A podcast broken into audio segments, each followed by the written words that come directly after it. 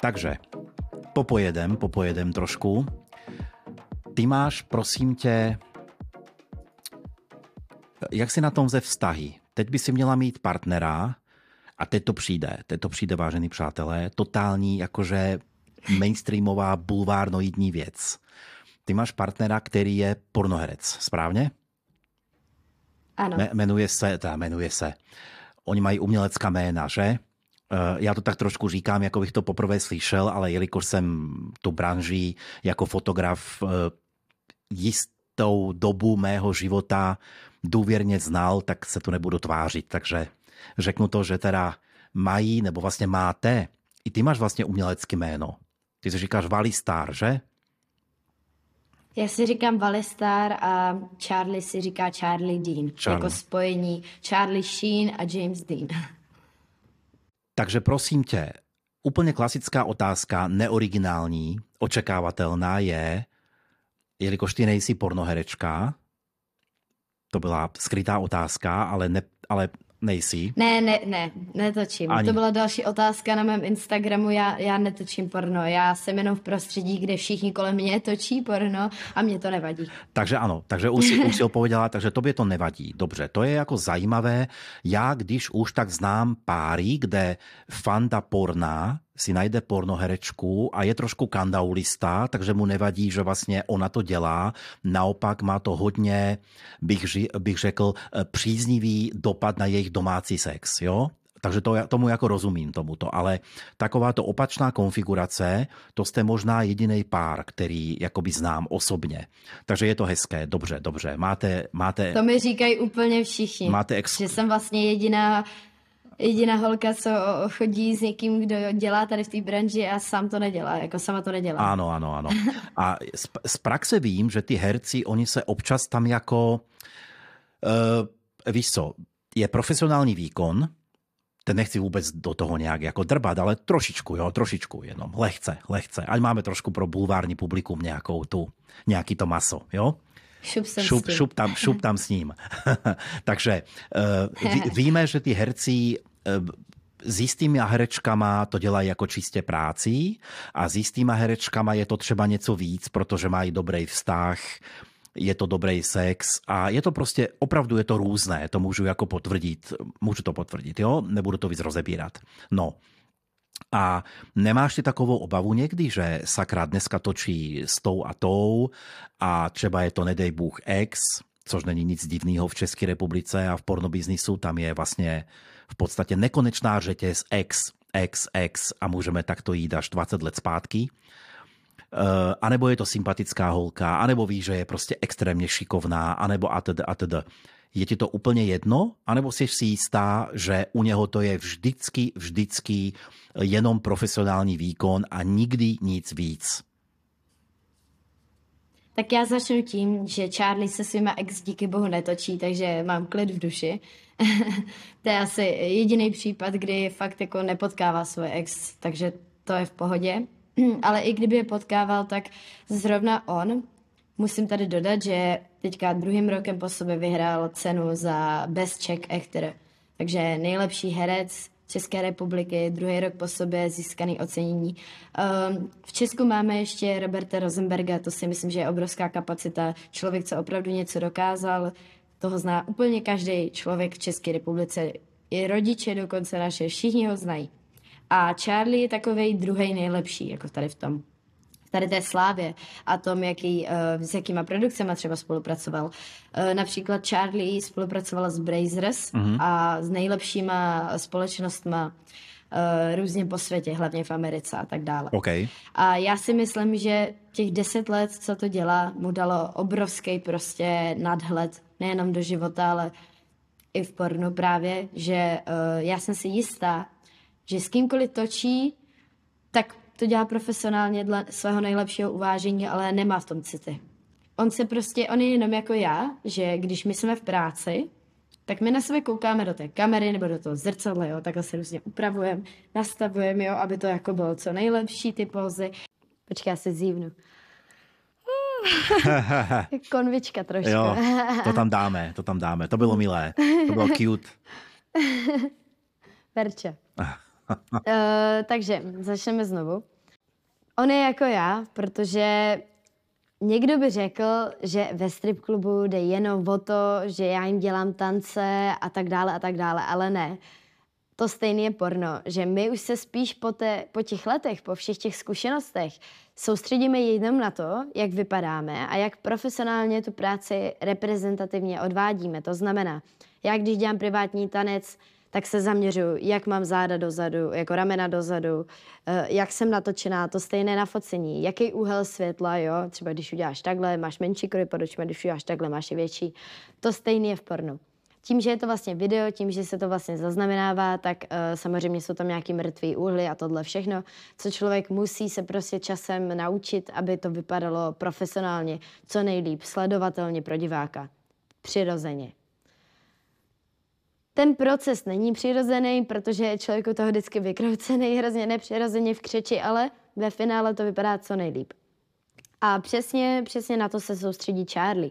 To znamená, já se občas ptám, a lásko, jak bylo v práci a tak, ale my se o tom nebavíme nějak moc do detailu. Já sice nejsem žárlivá, jsem žárlivá občas, ale co se týče jeho práce, tak nemám na co žárlit, protože tady jde vyloženě jenom o to, jak to odvede tu práci, a jak to bude vypadat, jaký promo mu to udělá, jak jako z toho vyjde a tak dále a tak dále. Samozřejmě peníze a tak dále.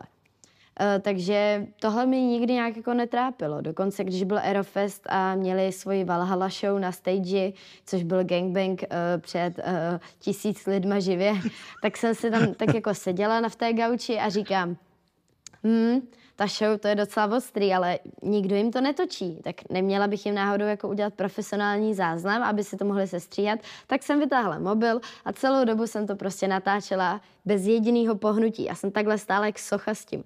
A všichni na mě, ty se jako vůbec nějak jako nečervenáš, jako nestydíš, ty nejsi naštvaná, co máš za emoce? A já říkám, neruš, já se snažím to točit rovně bez okolních zvuků. takže my oba dva jsme prostě zaměření na tu profesionalitu, takže já nemám problém pro něho, aniž by mi to říkal, tak jsem to video udělala. A potom z toho všichni byli vlastně nadšení. Celá ta produkce, co, co to jako dávala dohromady, tak byli rádi, že mají ten záznam.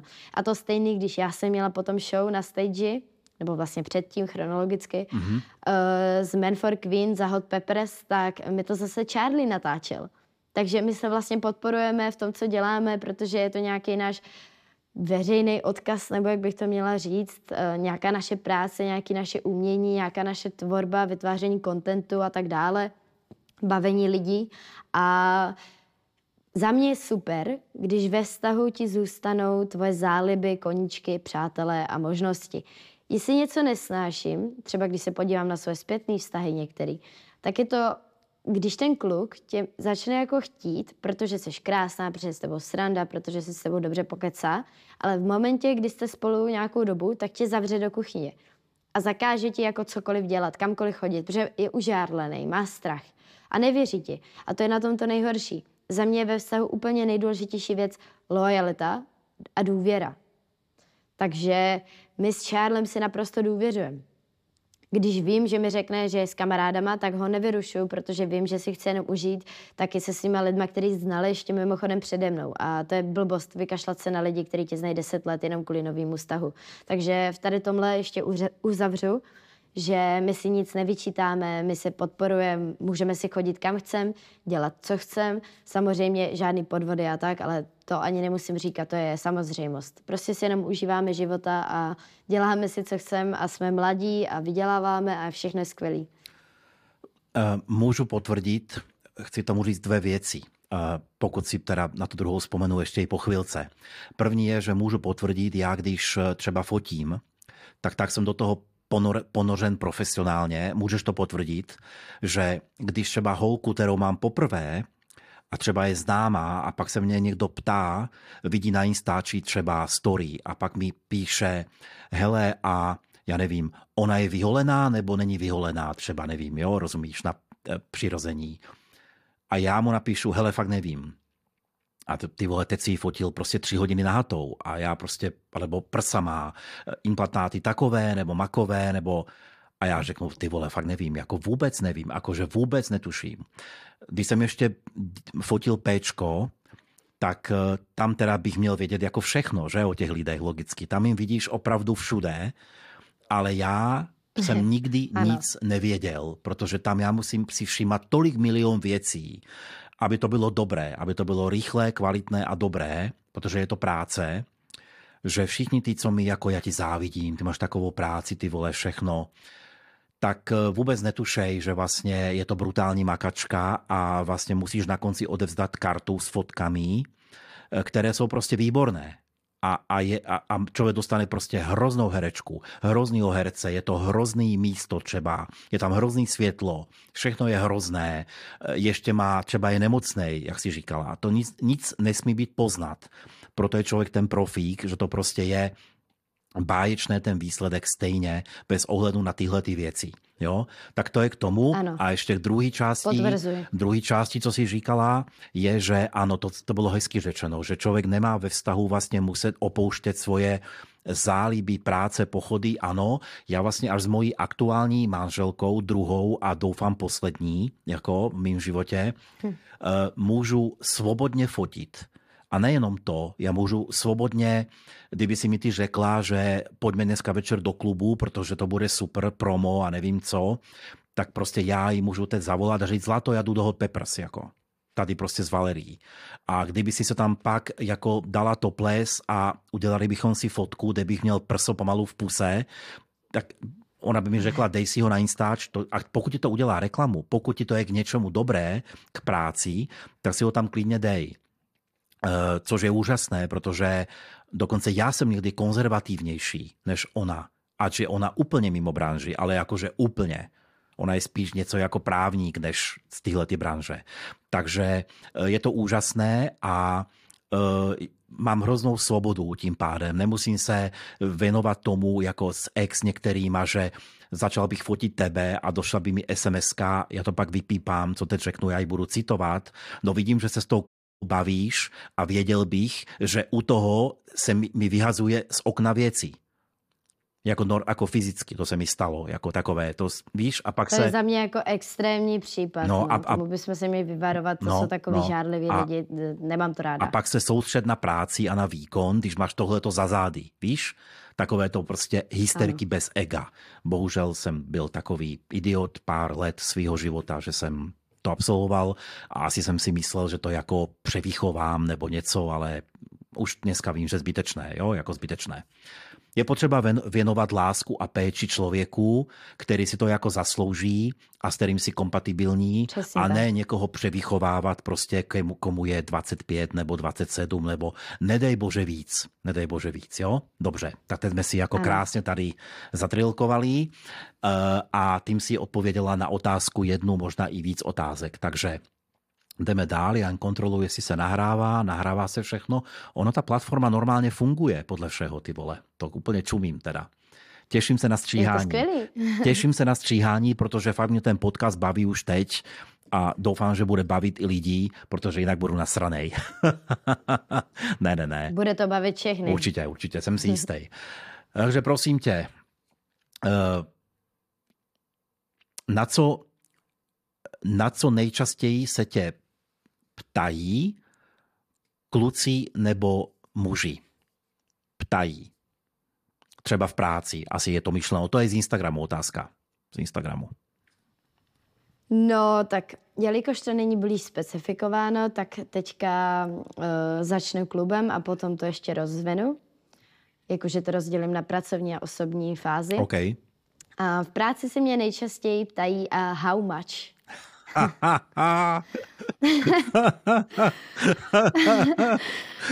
How much for sex? How much for sex? How much for blowjob? How much for anal? A tak dále, a tak dále, jo. OK. A já jim na to vždycky říkám, že my jsme prostě jenom taneční podnik a že já to nenabízím. A oni mi znovu zopakují. No, no, but I think like, how much after the club? Abych to přeložila, tak prostě neustále se mě ptají na sex, neustále se mě ptají na hotel, na jaké služby, co poskytuji. A když jim prakticky řeknu, že to my neděláme, že my jsme tanečníci, tak se hrozně urazí. Jako co lžu? A že vůbec jako nemysleli tady v klubu, ale mysleli jako po práci. tak jim na to říkám, že já pracuji tady tímhle tím způsobem jako klubovým jenom v klubu a mimo klub žiju úplně jiný život, diametrálně odlišný. A oni to prostě nehodlají akceptovat, takže ale to jsou spíš takový jako nižší IQ typy lidí, uh, jo, určitý národnosti to taky dělají a tak dále, který jsou na to třeba zvyklí, protože v některých zemích nemáš strip kluby, ale máš tam jenom bordely, když to jasné. nevěstince. Jasné, jasné. A potom pro ty lidi je hrozně složitý pochopit, že nějaká žena může se jako vyslíkat a nedělat u toho sex, že je to nepochopitelný pro ně. Takže já chápu na druhou stranu, že se zeptají a většinou mi jako muži říkají, buď ráda, že se ptají, to znamená, že jsi moc krásná, tak říkám, ano, je to jako mm, hezky, když to vezmu z mužského pohledu, z mužské logiky, ale je to urážlivý. Na druhou stranu, s tím musíš počítat, když začneš dělat tuhle práci. Prostě lidi nás takhle vnímají a nemůžeš převychovat jako všechny národy za jeden večer, jo. aby si myslel něco jiného. A pokud si budou chtít myslet to špatný, vždycky si budou myslet to špatný. Tady není žádná možnost, jak by z toho vybruslil. Souhlasím. Druhá věc, na co se mě ptají muži v soukromí, třeba náhodou na Instagramu v DMs, jo? Tak nejčastěji se mě ptají, eh, jestli nezajdem na drink, nebo jestli nepojedu dělat escort někam do jejich země za peníze, Potom, potom mi píšou hodně fotografové o, o nějaké spolupráce a tak dále, ale já si hrozně vybírám, s kým spolupracuju. Poslední roky mě zklamalo spousta fotografů a musím říct, že už zůstanu jenom u své ověřené klasiky, taková svatá trojice prostě, že jo, to, je, to seš ty, Martin Bůček, z Liard a ještě, ještě nějaké další fotografie bych tam našla, které mám moc ráda. Třeba Daniela Smržová má neuvěřitelně nádherné fotky, neuvěřitelně krásně zpracované jak do magazínu. Každá fotka, co Daniela vydá, je jak do magazínu. To stejný Martin, to stejný z Liard. Za mě profesionální, top, kvalita, servis, přístup, přátelský, všechno. Takže Potom se ještě chci vrátit k tomu, že mi vlastně všichni furt zvoní nějaký kafička, obědy a tak dále. A i kdybych neměla přítele, já jsem na to vždycky odpovídala ne. A já na to vlastně ani neodpovídám. Já to mám jenom prostě v žádostech o zprávy. Protože když děláš tolik prácí a tolik, máš tolik zálib a chceš taky občas jednou za čas, jednou týdně udělat si nějaký dobrý jídlo, uvařit si, sednout si domů k Playstationu, zahrát si Hogwarts Legacy a nic nedělat, tak prostě to jako, to nejde, to, to prostě nemůžeš spojit. Třeba mně se stává, že mám na každý den pět věcí v kalendáři, pět různých věcí. Takže to může být klidně škola, může to být podcast, může to být focení, do toho strip klub a takhle se to akumuluje. A když si ještě chci udělat třeba čas na Charlieho, na mámu, na lidi, který miluju, na kterých mi záleží, to stejný voní na mě, tak to není tak jednoduchý. Třeba teďka se s Charliem uvidíme až po 23. červnu, protože já budu na dovolené, on má práci a takhle to prostě je. Že my se nevídáme tak často, jak by si někdo mohl myslet. Hodně si mě taky muži ptají, každý den mi přijde zpráva a ty si pořád ještě s Charliem, protože já si to uvědomuji, že my vlastně nejsme jak takový ty typický influencer, známý páry, který každý den spolu cvaknou selfiečko, ale my na to nemáme čas prostě. Jasné. Nedá se to stíhat, zvládat a tak. Jasné. Takže uh, o to víc máme ale zase ten vztah speciální, že se na sebe hrozně těšíme a potom si užíváme každou minutu, co jsme spolu, jak kdyby byla poslední a to je prostě strašně důležitý. Těšit se na toho druhého, respektovat to a potom hlavně máme spoustu zajímavých témat, o kterých si můžeme vyprávět. Práce, zahraničí, cestování, lidi, příležitosti, spolupráce. My spolu řešíme neustále zajímavé věci. Nám se ještě ani jednou nestalo, že bychom si jako neměli co říct a je to tady tím životním stylem. Já jsem za to hrozně ráda, ale na druhou stranu moji fanoušci musí pochopit, že uh, to není možný. Že já bych opravdu nedělala nic jiného, než kafičkovala, kdybych odpověděla všem. A hlavně tady ještě takový to, bohužel takové to uh, riziko společnosti v dnešní době, všech tady těch Tinderů, bárů a všeho, čeho si Instagramu, ty nikdy nevíš, kdo sedí za tím zařízením, mobilem nebo počítačem, kdo ti píše.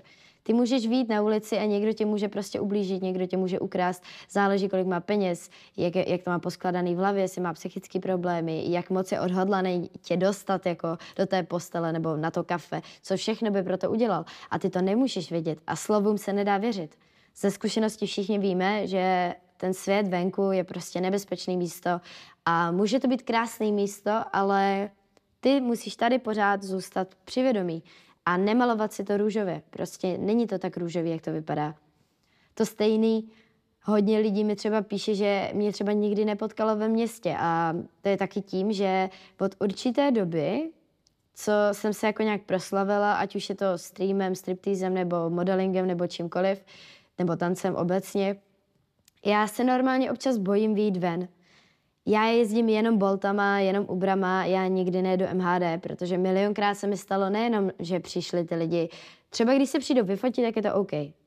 Když si přijdou pokecat nezávazně a odejdou, tak je to OK. Ale takový ty typy lidí, kteří tě sledují a ty vidíš, že tě sledují v té tramvaji a sledují tě i z té tramvaje, když vystoupíš a i po té cestě tam, kam jdeš, tak to je, to je psycho.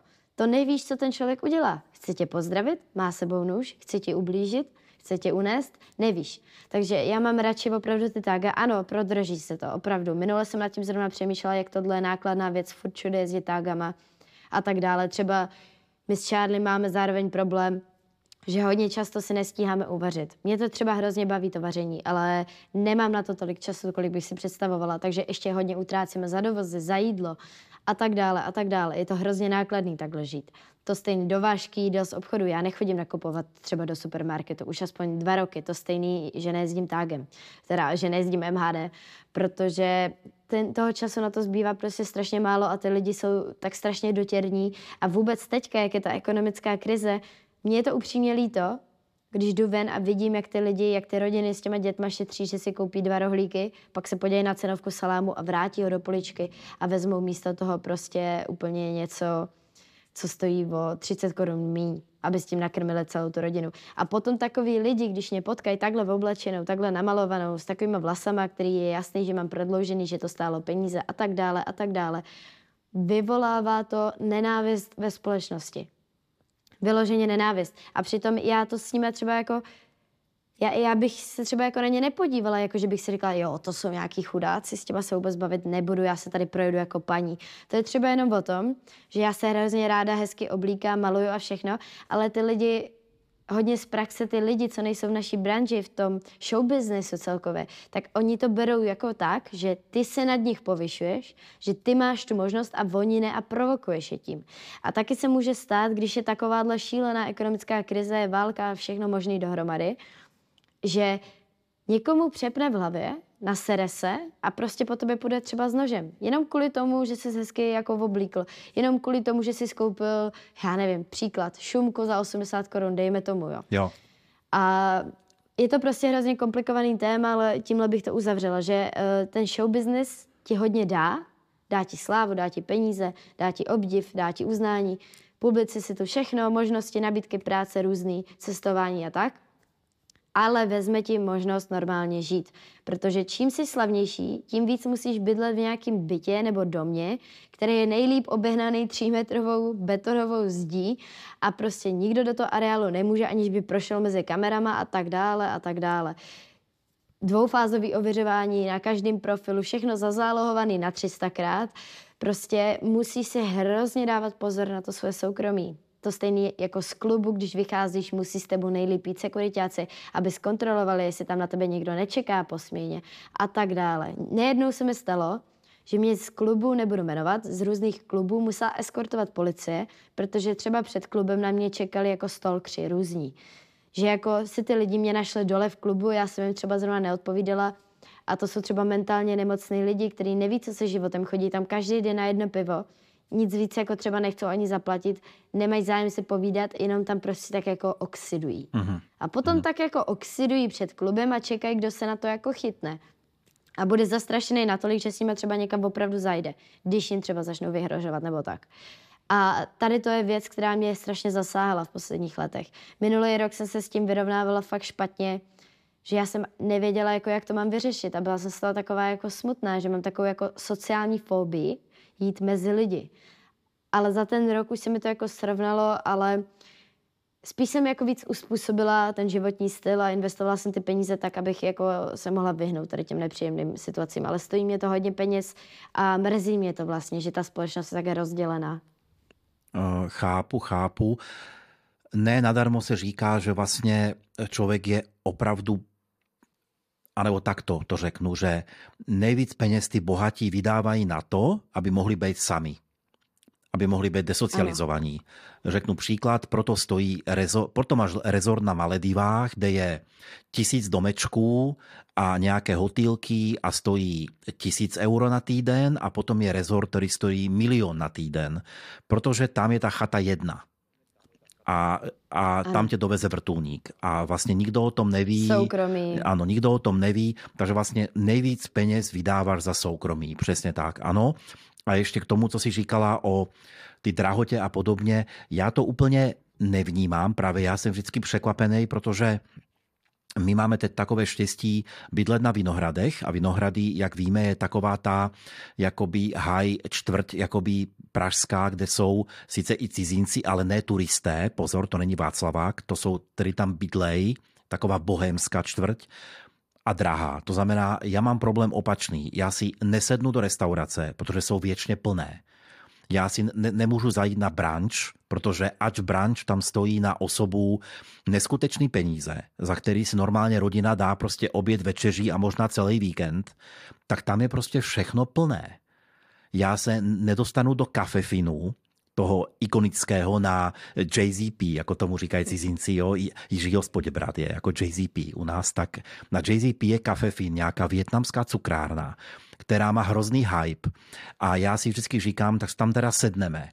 My tam venčíme psa půl roku, chodíme kolem a tam za půl roku si prostě nesedneš protože prostě Vinohrady, Vinohrady Vibe, prostě obsazené kavárny, obsazené restaurace, všechno natřískané, drahé jak hovado a tam máš pocit, když tam žiješ ty bublině, já pak chodím do kanceláře na, do centra na Petrskou a zpátky do, na Vinohrady, že vlastně svět je jenom bohatý a jenom mají všichni prachy a nevědí úplně, co přesně s něma, protože ty nájmy na Vinohradech jsou jakože 40 litrů měsíčně a podobně, prostě úplně v pohodě. Jsou vyšší než všude jinde. A proto já si vždycky ptám, pak koukám zprávy a katastrofa a krize a nevím co a lidi nemají a demonstrace. A pak si musím uvědomit, že jo, jasně, ale ty žiješ prostě v brutální bublině, která není prostě reální. Asi to tak je, já nevím, já, já neznám, jak se žije jinde. No, k tomu, k tomu já dodám, že vlastně v Praze jenom záleží, v jaký čtvrti bydlíš. Jo. Vinohrady a Praha 1, že jo, tak to jsou uh, nedostupné lokality pro tříčlenou rodinu, která má mm, prostě malý plat, který nemají tolik peněz třeba jako my v tom show businessu a tak dále. Ale já třeba zrovna bydlím, jako někdo by řekl, taková jako chudá lokalita. Ale ma, bydlím jako v developerském projektu, celý barák jenom na použití karty, uh, úžasný jako projekt, moderní, všechno nově vystavený, um, žiju v luxusu. Ale když vyjdeš na tu ulici pár metrů dál, tak a nebudu říkat schválně, v jaké uh, čtvrti bydlím, ale není to tam jako jako na Vinohradech. Prostě vidíš tam tu bídu, ty bezdomovce, vidíš tam ty sociálně slabé rodiny, vidíš tam ty smažky, vidíš tam ty lidi, který prostě vypadají, že v momentě, kdy výjdou z toho supermarketu, tak se spáchají sebevraždu. Je to hrozně depresivní. Je to hrozně depresivní. A Samozřejmě já taky žiju v bublině, že jo, já stejně jako ty. Já sice nebydlím na Vinohradech, ale neustále se pohybuju v kolečkoch, v kolečku uh, luxusní restaurace, luxusní hotely na focení, že jo, luxusní zážitkové akce, dovolený, tohle, tamto, cestování high class, že jo, lidi, co dělají pro televizi, lidi z Playboye a tak dále a tak dále. Takže já jsem taky uzavřená v té bublině, ale jelikož já pocházím z neuvěřitelně chudé rodiny, tak si moc dobře uvědomuju ten kontrast a o to víc jsem šťastná a ráda za to, jak jsem si to v životě zařídila, že jsem to dokázala. Ještě to není tam ta moje kariéra, kde bych si představovala úplně, že by to mohlo být, ale je mi 21, mám času spoustu, já věřím, že to vybuduju a jednou budu v tom jednom procentu. Už teďka se tam blížím, ale ještě tam nejsem. Ještě stále musím zůstat jako hezky na zemi nohama, musím zůstat při smyslech. Já mám občas tendenci ulítávat si do té mojí reality, úplně někam jinam, kde jsem v té mojí bublině, kde je všechno úžasné a krásný a pak přijde třeba období, kdy to je jak horská dráha, takhle nahoru dolů. Moje nálady, jeden den, jsem hvězda, druhý den. To je strašný, já mám depresi. A takhle se to prostě střídá. A já si myslím, že každý, kdo pracuje v show businessu, tak tohle zná a chápe, protože tam to není náročný fyzicky třeba jak dělat někde, já nevím, eh, dělníka v dolech. Tam je to náročný psychicky na tu hru, protože celý show business není jako procházka růžovým sadem. To je spíš jako Game of Thrones. Tam bojuješ o trůny, jsou tam neustále intriky, neustále všichni lžou a ty se snažíš přijít na to, kde je pravda. Nemůžeš jako říct úplně vždycky tu pravdu tak, jak by si to přál, jako tak, jak ti to napadne, tak to říct, protože tahle branže je šíleně náchylná na pomluvy, udání, soudy a tady ty věci. Stačí jeden malý uh, jako úskok blbou stranou a hned seš na soudu. Takže je tam obrovský uh, důraz daný na to vystupování, vyjadřování, o čem mluvíš, jak na to reaguješ a tak dále. Nemáme takovou svobodu, jak bychom si třeba přáli a to často přivádí ty deprese, že nemůžeš být sám sebou. Přesto, že máš dobrý peníze a kariéru, tak nemůžeš být tak sám sebou, jak třeba paní, co se v supermarketu vypráví o nějaké věci a může být naprosto autentická u toho, protože co jí kdo udělal. Uh, jo, jo, k tomuto mám, k tomuto mám eh, poznámku, že ty seba kritičnosti, co si říkala, tak ano, já mám taky, ráno se vzbudím a řeknu si, pane bože, ten podcast včerejší, já to prostě vymažu. To je, to je hrozné, prostě to jako vůbec nemá level, jak jsem si představoval odpoledne už si na to třeba kouknu, pustím si to v metru a říkám si, ty to je dobré, co děláš, jako vole, ty jsi tak kritický k sobě. Fotky bych nejradši mazal, fotky bych nejradši mazal všechny, stále bych něco prostě mazal. Uh, ani bych tento podcast nezačal, protože stále jako, kdo by mě poslouchal, k čemu to je, koho by to zajímalo vůbec. Nebyt okolí, které mě do toho dokopalo, že to mám dělat a jsem za to rád, protože mě to baví už teďkom víc než všechno ostatní na světě, musím říct. A právě to možná souvisí, teď si mi vnukla myšlenku s tou svobodou, protože i v tom focení fotíš pro nějaký klienty, fotíš pro časopisy, jsou tam politické hry, pane Bože, o tom bych mohl, ale nebudu ano. ještě, nebudu, nebudu jednou. To je na dva, na dva samostatný díly. A máš celý. pravdu, že i vlastně nemůžeš mnohé věci ještě říct, protože jsi v tom nějak ještě aktivně a nechceš něco pouštět. Takže jakoby dobře, to si nechám na Indii, alebo možná na nikdy, ještě nevím. Ale podcast, naivně si říkám, že je prostě moje hřiště, moje jenom. To mi může jedině nějaký YouTube říct, že jako tohle to ne, no tak se přesunu prostě jinam ale jakoby tady si určuju pravidla já a žádný klient, žádný časopis, prostě nikdo, já nemám žádného sponzora, všechno si kupuju tady, kupuju a budu kupovat sám a nechci vůbec být nikomu vděčný a být na nikom závislej. A proto mě to hrozně baví, že to je jenom o výkonu, to, že budeme mít, a snad to bude vidět a slyšet, dobrý zvuk, jsem si já vymakal sám. Jsem se to naučil, bavilo mě to úplně mega, mám až takový problém, že mě v podstatě nic jiného nebaví, včetně focení, bohužel teďkom. Já věřím, že se to jako... tak já si myslím, že je jako dobrý dávat si tady ty pauzky. Proč si myslíš, že mám tolik práce a zájmu? Protože já miluju všechno to, co dělám. Opravdu to miluju, ať je to tanec nebo to nebo to. Ale po určitém čase, kdy se na to zaměřím jako úplně naplno, tak vyhořím mm-hmm, tak jako by mm-hmm, psychicky, mm-hmm, víš? Jo. Že, že jako nejenom, že mám pocit, že to není dost dokonalý a neustále jsem sebe kritická, vidím na sobě všechny možné chyby na světě, které by tam nikdo jiný neviděl. Jo. Ale čím díl ten, tu práci děláš, tím víc to chceš dělat kvalitně a jako občas mi přijde, že si dávám tu laťku jako nereálně vysoko, jakože už se nemůžeme překonat, jak jsme dobrý, ale zároveň reálně víš, že musíš mít taky trošku jako sebekritičnosti a reálnosti a víš, že to vždycky může být lepší. Jenomže tahle ta věta, to je nám právě potom způsobuje to vyhoření, že ty si řekneš, vždycky to může být lepší. Ano, ano, souhlasím. Ale jako, proč to, proč to dělat jako nejlepší, když už je to dobrý a lidi, lidi to baví? Protože my jsme prostě naučení, že v nějaký určitý fázi života, když se dostaneš hodně vysoko, tak od tebe jenom očekávají to nejlepší. A kolikrát si třeba můžeš určitě potvrdit, že kolikrát si s nejlepším vědomím odvedl nějakou práci, byl jsi na to naprosto hrdý, úplně se s tím chlubil, jak je to skvělé, jak je to úžasné, jak se těšíš. Pak přišel ten supervisor, ten člověk, co to kontroloval, a řekl ti, tak takhle ne, se zbláznil si, jak to jako je. A to se ti v té hlavě potom začne motat. A při jakýmkoliv dalším projektu ti to vyskočí v hlavě a řekneš si, ale já už fakt nevím. Tak co mám dělat? Jak to mám udělat, aby to bylo dokonalý? A prostě nevíš. Ale když si děláš podcast nebo něco, třeba to je taky důvod, proč jsem ráda vždycky streamovala, Ty seš ten pán toho času. Ty seš pán toho obsahu. Nikdo ti nemůže říct, že jako co máš dělat. Jasně, někomu se to nebude líbit, ale to už je jejich názor, ale nezmění ti to podstatu práce. Nezačneš to kvůli tomu jednomu člověku dělat jinak, ale protože ty se v tomhle cítíš sám sebou, dává ti to svobodu, tak to děláš rád a proto z toho jenom tak nevyhoříš. Samozřejmě nic se nesmí přehánět, takže ti doporučuju.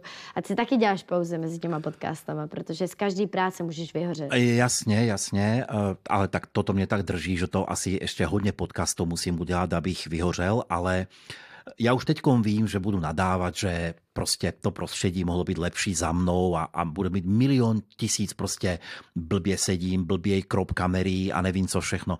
Ale řekl jsem si, kašlat na to, Prostě a to má dobrý obsah. To se dneska naštěstí naplní jako vrchovatě, vůbec neočekávaně úplně, takže v pohodě. A na to to vykašlá. To, že jednou budu mít studio, které přesně mám v hlavě, vím, jak bude vypadat, bude mít dokonalý světlo, bude to vypadat jako televize, dokonce lépe tak to já vím a musím nějak začít. Bohužel nemám půl milionu, abych jako ho dal takhle. Teď jsem postavil studio jako fotostudio, to víš a někteří to vědí. Nemám, netisknu peníze ano. někde neomezeně, rád mám dovolené a ten životní styl, který je brutálně drahý, takže nemám naškudlené někde, žiju spíš tak jakoby akčně v tomto, takže e, nemůžu si říct teďkom, že baví mě podcast tak boom půl milionu a tady si postavím místnost nádhernou, profesionální. Dělám to step by step, toto je první velký a doufám, že rychle bude, pokud zdraví a ostatní věci dají to top super profi, ale prostě nebudu už na to čekat. Prostě nebudu. Já vím, že toto má nějaké chyby vizuální, možná i technické, ale důležitý je ten obsah. A když to vyjde, a tím odpovím na otázku, jestli bude i na Spotify, tak když to vyjde na Spotify, což bude, tak je důležitý stejně zvuk a ne jak to vypadá. A koukám na tebe, vypadáš výborně, ano. výborně a to je důležité. A, to, že já tady vypadám jinak, to pak musím nějak postprodukovat, to je jako vedlejší. Tady nejsou lidi kvůli mě, ale kvůli tobě hlavně. To je důležitý. Takže my jsme zodpověděli otázku. Pojďme to trošku urychlit, protože já jsem si říkal, že 20 minut abychom dali a my už jsme podle mě hodinu 20, takže aby to pak někdo i koukal celé. Takže to jsme celý To jsme celý my, přesně tak. Takže jdeme na soukromí a zálibí. Pojďme zkusit telegraficky v rámci možností. Jaké máš aktuálně oblíbené seriály? Pokud. Je, tak to, to, mě, to mě zaskočilo, musím se na to vzpomenout, ale uh, eh, minulý půl rok jsem dokoukala Peaky Blinders, což je za mě nejlepší, nejoblíbenější série vůbec. Nejlepší. Uh, mám hrozně moc ráda Better Call Saul, což je vlastně spin-off Perníkového táty, uh, Breaking Bad anglicky. Tak Better Call Saul se mi líbí, protože tam je to takový jako hodně pomalý, umělecký. Na všechno je čas, kamera skvěle zachycená, ještě jak já mám ráda to umění, tak já vždycky toho odpočívám, víš, takže než jdu spát, tak se zapnu Better Call Saul a usnu to, uklidní mě to. Dále eh, já spíš než ty seriály, tak uh, samozřejmě mám ráda seriály, zkoukla jsem jich tolik, že bych v životě ani nevyjmenovala půlku z nich, ale já radši hraju ty videohry, takže to tady určitě zařadím. Teď jsem si koupila nedávno, uh, konečně na PS4 vyšlo Hogwarts Legacy, což kdo nezná, tak jenom rychle představím, že se jedná o takový alternativní zpracování Harryho Pottera, samozřejmě kvůli copyrightu tam nemůže být úplně jako to stejný, co jsme viděli ve filmech a knížkách, ale je to úplně jako to stejný, dá se říct. A mně se strašně moc líbí ta hra, připomíná mi trochu Witchera.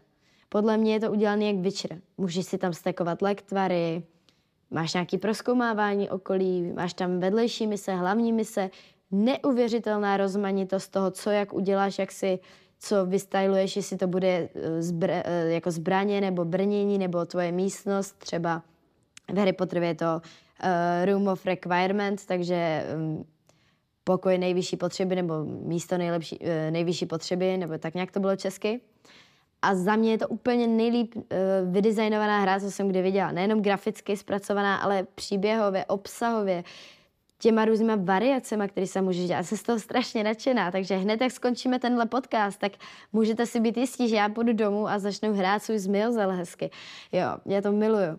Witcher taky skvělá hra, Assassin's Creed série miluju, já jsem hrozně jako milovník her. Třeba v tomhle se s Charliem nezhodujem, toho ty hry vůbec neberou, vždycky mi říká, Zlato, já nechápu, jak ti to může bavit, uh, ale já jsem prostě nadšenec do toho, takže každý prostě máme nějaký ty svoje aktivity, které milujeme dělat. Uh. Ano, já, ano, ano, vidíš, hry tu nemám ani napsané, ale fajn, že to říkáš, ty jsi vlastně i streamerka a rada hraješ hry. Bývala, teď už spíš takové, jako nemám na to čas. Nebo no jasně, ale je to fakt zajímavé, hezká holka a hry a streaming. Já taky hodně, no, teď nemám čas taky, ale je to, je to jedna z forem, že si v neděli podvečer řeknu, jakože dobře, dopřej si prostě hoďku a choď do nějakého, eh, nevím, sniper contracts nebo něco vystřílet prostě dvě základní. Já jsem na spíš střílečky z vlastního pohledu, něco jednoduchého, nekomplikovaného. To je jedně GTAčko, takhle. Takže ano, to sebou souhlasím, to jsou krásné věci. Jedinou příběhovku, jakou jsem hrál, bylo na Sony Playstationu, teď mám spíše Xbox, na té motorce, takový ten příběh, manželku hledal a všechno, teď mi to úplně vypadlo. Název, zkusím to dát pak do titulku u editu, ale to jsem, ten příběh mě normálně jakoby jako tak vtáhnul, že jsem normálně žil s tou hrou. To bylo úplně neskutečný, jako úplně vynikající. Za mě jako nejlepší příběhovky, trochu jako smutný, s hodně depresivním podtónem, ale za mě nejlepší rozhodovací hry, tak je Life is Strange. Možná myslíš tohle, oni tam hledali uh, svého otce, myslím, dvě děti na motorce v druhém díle. Myslím si to, tam je, tam je hodně takových her, které fungují na stejných principech, ale já mám hrozně ráda příběhovky. Já miluju jako Jasně, mám ráda, když můžu občas uh, jako zničit nějaký nepřátele nějakým epickým způsobem. Já mám radši teda ty meče než to střílení, přestože jsem deset let hrála vlastně CSGO a deset let League of Legends, ale já mám hrozně ráda právě hry typu Assassin's Creed, Far Cry a tak dále a tak dále. Teďka právě toho Hogwarts Legacy mě hrozně nadchlo. A Witcher, Witcher je za mě možná nejlepší věc, co kdy v životě jako z her vznikla. To je, kdo to nezahrál, tak musí si to zahrát. To je naprosto fenomenální. Jako, kdybych si měla vybrat si celovečerní film, anebo tohle, tak vždycky tohle. To tě zabaví, i když už to hraju po třetí od začátku, tak mě to vždycky překvapí nějakou novou vymožeností misí, co jsem přehlídla předtím a tak je to neuvěřitelně rozsáhlá, obrovská hra s obrovským světem na proskoumání. To stejný je Hogwarts Legacy. Um, Far Cry jsem zapomněl, ano. Far Cry mám uh, projete úplně všechno, podle mě tak čtyřikrát minimálně, včetně všech těch, uh, v té pětce byly i nějaký takový ty uh, teď jsem úplně vygumovaný na, na ty názvy, ale takové ty dvě holky, punk, takové punk, takové punkové prostředí to bylo, cyberpunkové, jo, uh, nějaké, nějaká odnož, nějaká, no, no, i to mám, to mám prostě, ano, to jsou dobré věci, ano, to, to mám rád. Uh, Wolfstein je takový jednodušší, takový arkádový. Far Cry tam musíš... To jsem nehrála, ale vím, co to je. Uh, to je víc jako Call of Duty, že vlastně arkádové, asi to správně říkám, jdeš a střílíš bez nějaký taktiky velký, to Far Cry je i taktika, že? Hodně, jakoby, dá se říct nějaká, můžeš tam použít. Záleží, záleží. Můžeš ji použít klidně, jo? Je to hodně jako o přemýšlení, to je to stejně jak Assassin's Creed, když si můžeš rozmyslet, jestli vtrhneš je vyzabíjet jenom jako s mačetou, jako že tam skočí otočíš a uděláš kombo prostě buď na, eh, na kontroleru nebo, nebo myší a klávesnicí, mm. a nebo jestli se budeš schovávat po keříčkách a vyskočíš na ně v tom nejlepším momentu. Jasně. Takže tady záleží, jasně. jakým stylem rád hraješ. Jasně, jasně, chápu, chápu. Prosím tě, jaký... A ještě... No, pardon, mluv. No ne, ty se zeptej, ty se zeptej. Uh, co tam bouchá? Já to slyším taky, ale ode mě to není. To je někde na střeše, nebo co? Kurva fix. No dobře, ok, to pak stříhnu. Uh, máš k těm hrám ještě něco? Protože mám tady pak jiný téma, víš? No já, ne, já jsem spíš chtěla říct, uh, jaký mám jako záliby mimo hry. Jako záliby, ještě záliby. Dobře, a máš nějaké, máš nějaké záliby mimo hry teda a práci a to všechno? Uh, já jsem jezdila dřív 6 let na koni, a letos se k tomu konečně vrátím, protože jsem na to dlouho neměla čas a tak dále, ale teď jsem se začala letos vracet k přírodě, protože jsem zjistila, že čím víc žiju mediálně, čím víc jsem ve všech podcastech, foceních, v práci, čím víc kamer kolem mě, čím víc pozornosti na Instagramu a sociálních sítí, tak tím se jako moje duše cítí jako pod takovou tíhou víc a víc. Takže za mě nejlepší relax, když se na tohle všechno můžu vykašlat, odmalovat se, dát si culík, oblíknout si prostě rajtky a jet se projet na koních. Dlouho jsem to neudělala, opravdu pět let jsem neseděla na koni. Ale teďka příští měsíc, až se vrátím z dovolené, tak si právě jsem si našla jeden ranč, nebo takový jezdecký klub, tady kousek od Prahy a tam právě budu docházet. Takže se na to hrozně těším, že vlastně zase se spojím zpátky s těma zvířátkama, s tou přírodou, budu jezdit na ty výšky a to je to, co mě opravdu baví. Takže videohry, ježdění na koních a mám ráda prostě jako cestování, výlety, objevování kultury, jídla. Mám hrozně ráda jídlo, jsem hrozný gurmán, takže já si hrozně užívám tady ty food tours a takhle. Mm, ano, ano, ano. Jídlo mám taky bohužel rád, ano. Teď právě držím kalorické tabulky, protože když jsem začal dělat podcasty, tak jsem se uviděl poprvé na obraze a ta kamera jako videokamera je hodně krutá, ale mi to pomohlo a už mám dolů 4 kila a moji lásku k jídlu musím trošku krotit, no. Ale jinak food tours bych dělal jak do lednice, tak, jak si to myslela, reálný food, food tours jako trvalé, ano. ano. Skočím, skočím od věcí, mám tady napsanou takovou otázku, nevím jestli z Instagramu nebo ode mě, kreativní, a to je, že jaký nejhorší televizní pořad je podle tebe v normální klasické televizi, jako rozdělme to, klasická televize to je to, co podle mě už jako nikdo nekouká, ale existuje to pořád, jo. Já, já předešlu, Přesně tentokrát tě předběhnu, že my s ženou, když máme někdy pocit, že máme jakoby obyčejný život, že třeba jestli opravdu jsme dosáhli všeho a máme se nejlépe, jak můžeme a podobně, tak si zapneme výměnu manželek. A, je, tak to jsem chtěla uh, říct to stejné, tak, Bohu. Tak se, tak se omlouvám, že jsem ti to jakoby, já ještě mám pak typ, že existuje prý pořád, který se jmenuje Prostřeno a já jsem to nikdy neviděl. To už je bizár, na který jakoby nemám, jako nerví. Ale, ale občas jakoby vidím v, z bulváru, já mám eh, k tomu ještě někdy přijdeme kámošku výbornou a moji produkční tohto podcastu v bulváru a kvůli ní to trošku občas sleduju takže na mě vyskočí, co bylo v prostřenu. A to jsou takový bizáry, že nevím, jestli to je vůbec jako pravda. Ale výměna manželek, vraťme se k tomu, to mi jako stačí na jako bizar level 10 z 10 jako Hlavně tam mám jednu otázku. Jako chápu, že ty lidi jsou různě jako divní, jako dobře, jo? Mačkáš mi hada, to prostě bylo jako epické. legenda. To je legenda. Ale... To je, Česká legenda prostě. Ale... Kdykoliv někdo řekne had, tak všichni hned řeknou mačkaš mi hada debila. Mačkaš mi hada, ano. Ale já nechápu jednu věc, jak tam ty lidi pak vlastně po či, eh, pěti dnech pláčou a vlastně to ukončejí že přece já můžu mít rád svoji ženu i mám a do ví, tak ví, ty můžeš mít ráda partnera, ale přece vydržíš někde deset dní bez něho, ne?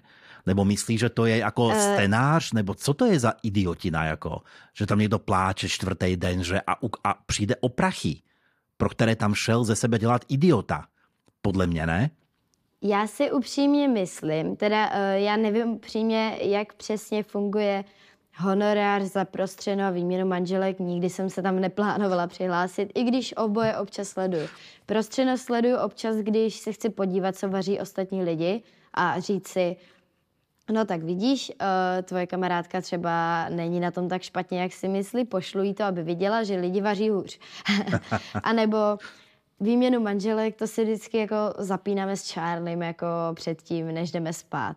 Jakože sedíme doma, chillujeme a řekneme si, tak co lásko, pustíme si výměnu manželek, aby jsme se podívali, jak se máme dobře, no tak si pustíme výměnu manželek. A teď na to koukáme a celou dobu jako samozřejmě taky máme občas nějaké jako menší hádky a to nejsou ani hádky, my na sebe nějak jako nekřičíme, nehádáme se prostě nic, spíš výměna názoru, že se občas jako nepochopíme. A já vždycky takhle říkám jako Charliemu, že jako když sleduju výměnu manželek, tak mi to pomůže uvědomit si, jaký poklad mám doma. A to stejný si podle mě říká on. Protože víš, jak to je, koukáš na výměnu a na konci si řekneš, tak, to bylo něco tak to jsem fakt jako rád za to, jaký mám jako tady život. Mohlo to dopadnout se mnou hůř. Ale zároveň jako nepřeješ nic špatného těm lidem, který v tom uh, prostředu nebo vy, vy, vy, ve výměně manželek sleduješ. Akorát já si myslím, že proč brečí na konci, že všichni si na něco zvykneme časem. Pro někoho by se to mohlo zdát šílený, to, jak žijeme my s Charliem, ale my jsme takhle spokojení a nás naopak by opravdu možná by nás to i rozbrčelo, kdyby jsme byli citlivky v ten moment, kdyby jsme my šli do výměny manželek. A já jsem teda jako vyrůstala, jak říkám, v chudé rodině, takže mě by nerosekalo, kdyby mě někdo poslal na statek. Já bych tam všechny zvířata jako uklidila bych jim, dala bych jim nažrat, nemám problém s tím krajet maso, nejsem veganka, nejsem vegetariánka, zvládnu všechno, nevadí mi to, jako jestli kydat hnůj nebo tamhle zabít jako slepici, pro mě to není jako žádný problém. Ale to je už vyloženě o výchově a kultuře a tak dále. Ale já si myslím, že by nás jako hodně probralo do reality, kdyby Charlieho někdo poslal za nějakou nemoc hezkou, nemoc inteligentní, neúspěšnou ženou, něco jako mačka šmihra ty debile, tak by se zbláznil. By na konci brečel, že kde mám tu moji vali. A to stejný já bych brečela, kdyby mě jako někdo dal za chlapem, který by mě jenom ponižoval, nechal by mi stát jenom u kuchyně a říkal mi věci jako ve stylu, že žena nemá právo mít názor, protože je to jenom žena a takový keci, který občas slyšíš i v klubu, slyšíš to i u lidí, eh, kteří žijou takým tím obyčejným životem, který jsou žárliví a, a tak dále, uzavření prostě, myšlenkově. Jo. A to bych opravdu brečela, jakože bych si ne kvůli tomu, že bych byla tak smutná v ten moment, že bych potřeba brečet do televize. Samozřejmě jsou tady dva faktory. Faktor číslo jedna. Chybí ti tvůj partner, chybí ti tvůj životní styl, chybí ti to, jak to máš nastavený, už jsi na to zvykl, nedokážeš si představit, že by to bylo jinak. Chybí ti tvoje děti, třeba když máš děti, v té výměně, že jo, hodně ty manželky jsou jako na to, že jim chybí hlavně ty děti. Proto tam brečí na konci, že jim chybí ta jejich rodina. Ale taky je to samozřejmě, co si budeme, víme, jak funguje show business, Samozřejmě stejně jako je každý prostředno tak trošku vyhrocený na schvál, tak je každá výměna manželek tak trochu bizárně poskládaná. Třeba, co jsem slyšela, nevím, jestli je to pravda, podle mě jo, aby to mělo nějakou sledovanost, tak když do té přihlášky napíšeš třeba, kdybyste neradi byli a ty tam napíšeš, nerada bych byla na statku, tak ti dej na statek. Jasně. Když tam napíšou, co ti vadí a ty řekneš, příklad, jo, není to vůbec z mojí hlavy, Příklad. Vadí mi homosexualita a dají tě schválně tam, kde jsou dvě lesbičky. A oni to takhle na schvál mixují. Jasně. Kontroverzní křesťany a lesbičky, jo? Jasně. Fiflenku, když to takhle řeknu, modelku a statek. Statek. A oni tyhle ty věci dělají strašně na schvál. Ženu, co nemá žádný děti, dají do, eh, daj jako do rodiny, kde je deset dětí. A zblázněte se z toho, jo? Jo, jo. A oni to na schvál dělají takhle, protože je to bizar tady ty situace vyloženě sledovat, jak to ty lidi vyřeší, když to nechtěli a šup, mají to tady. A já si myslím, že je to udělané proto, aby to bylo divácky zajímavý, ale na druhou stranu si myslím, že to není jako špatně jako natočený pořad. Všichni si furt stěžují na výměru manželek a prostřeno. Já si myslím, že zrovna tyhle dvě jsou zábavný, dobře moderovaný, vtipný a je to bizar, ale je to takový prostě jako nehraný bizar, jakože Takový přirozený bizar. Na rozdíl třeba od ulice a ordinace, to je za mě nejhorší. Ty se spal, co je nejhorší. Tohle je za mě nejhorší, to je totální dno. Řekni mi, reálně, kdo sleduje ordinaci v Růžové zahradě, kde se řeší jenom nemoci a smrt a věci z, nemoč, z nemocničního prostředí. Když toho máš doma jako dost, víš. Jakože si ty lidi mají potřebu přidávat jako takový jako těžký věci, takový brouky do hlavy. Za mě teda já, když můžu, tak se nemocnici vyhnu obrovským jako uh, obloukem. To stejný jako řešit nějaký pomluvy na ulici, na to mají podle mě opravdu čas jenom důchodci. Nebo teď jako někoho urazím, možná některé ženy na mateřské. Jo? Samozřejmě ženy na mateřské se starají o dítě, ale některé ženy na mateřské ten čas vyplňují tady tímhle, protože se nudí. Jo, jo, jo, jo co, za což mě ukamenují v komentářích, ale tím samozřejmě nechci říct, že každá žena, jako když je na mateřský, tak nic nedělá. Samozřejmě je tam práce o domácnost, eh, péče o dítě a všechno, všechny tady ty věci, že jo. Abyste si ještě jako nepohádal s partnerem a tak dále, ale máš tam víc času. Stejně jak mají důchodci čas, protože už nechodí třeba do práce. Uh, takže toto nechápu, jako lidi, co mají potřebu sledovat tady ty intriky a zlo a neštěstí a nemoc a pomluvy a hroty a vraždy a já nevím co všechno, když prostě mají volný čas. Já když mám volný čas, tak si chci jenom prostě upravit svůj jako room of requirement v Harry Potterovi, víš, a jako chci si tam dát hezké kytičky a ne jako koukat na to, jak se tady zase podvádí někdo v nemocnici a ten tam chce zabít toho, že je to prostě bizar. Podle mě tohle přímý bizar. No a potom vlastně cokoliv, kde je Jaromír Soukup. vlastně celá TV Barandov, tak to je jeden velký podcast Jaromíra Soukupa, který má prostředky na to, aby to mohlo držet ano, takovým ano, prostě ano, ano, levu. Ano, ano, asi, asi je má. Asi. Já jsem někde slyšela, že vlastně pes Jaromíra Soukupa se jmenuje pes Jaromíra Soukupa. že to je vlastně už, to je tak bohatý člověk, že Martin, ty kdyby si normálně udělal nějakou spolupráci s panem Jaromírem Soukupem, tak ten ti koupí celou televizi a můžeš mít každý pořad o něčem jiným. Focení Martina Bůčka, podcast Martina Bůčka, Make-up artistky Martina Bůčka. Názory na svět Martina Bůčka. Krátké zprávy o Praze z pohledu Vinohrad Martina Bůčka. A každý ten program máš vyplněný něčím. Ano, ano, souhlasím. Takže... Tak teď si, dobře, takže to byla stručná, to, to, byla, to byla stručná analýza na 10 minut, ale výborná, výborná, absolutně, souhlasím s tebou. E, ano, vrátím se prostřeno a výměra manželek je profesionálně výborně udělaná. To bez debaty, to ano. Ano, já mluvil o tom, mě to, opravdu mě to baví já, sledovat. Já mluvil o tom obsahu a přesně to sledujeme podle mě a nejsme zjevně sami, přesně z toho důvodu, že zdá se ti život jakoby nějaký stereotypní občas, jo, jako je, s ženou jen pracujeme, jen pracujeme, prostě pořád. A oba se zeptáme v neděli, jestli ten druhý potřebuje pracovat a těšíme se, když řekne, že ano, protože potřebuje neustále. A pak máme rádi dlouhé, velké dovolené za to, to je za, za něco. Ale může se stát, ano. že v procesu mám pocit, že vlastně já vidím e, ráno tmu a večer tmu a mezi tím vlastně pracuju. Já taky. A bydlím zrovna na Vinohradech taky. nad hospodou, takovou lepší a tam vidím ty lidi prostě od tří odpoledne prostě sedět na, na ty terase a prostě nic nedělat. Bejt, jak se tomu říká, bejt s přáteli. Bejt s přáteli. Zase záleží, jakou máš práci, kolik máš peněz, jaký mm, máš možnosti, jo, jestli máš jo. děti, musíš se jim věnovat. Tady zase záleží jako na milion faktorech.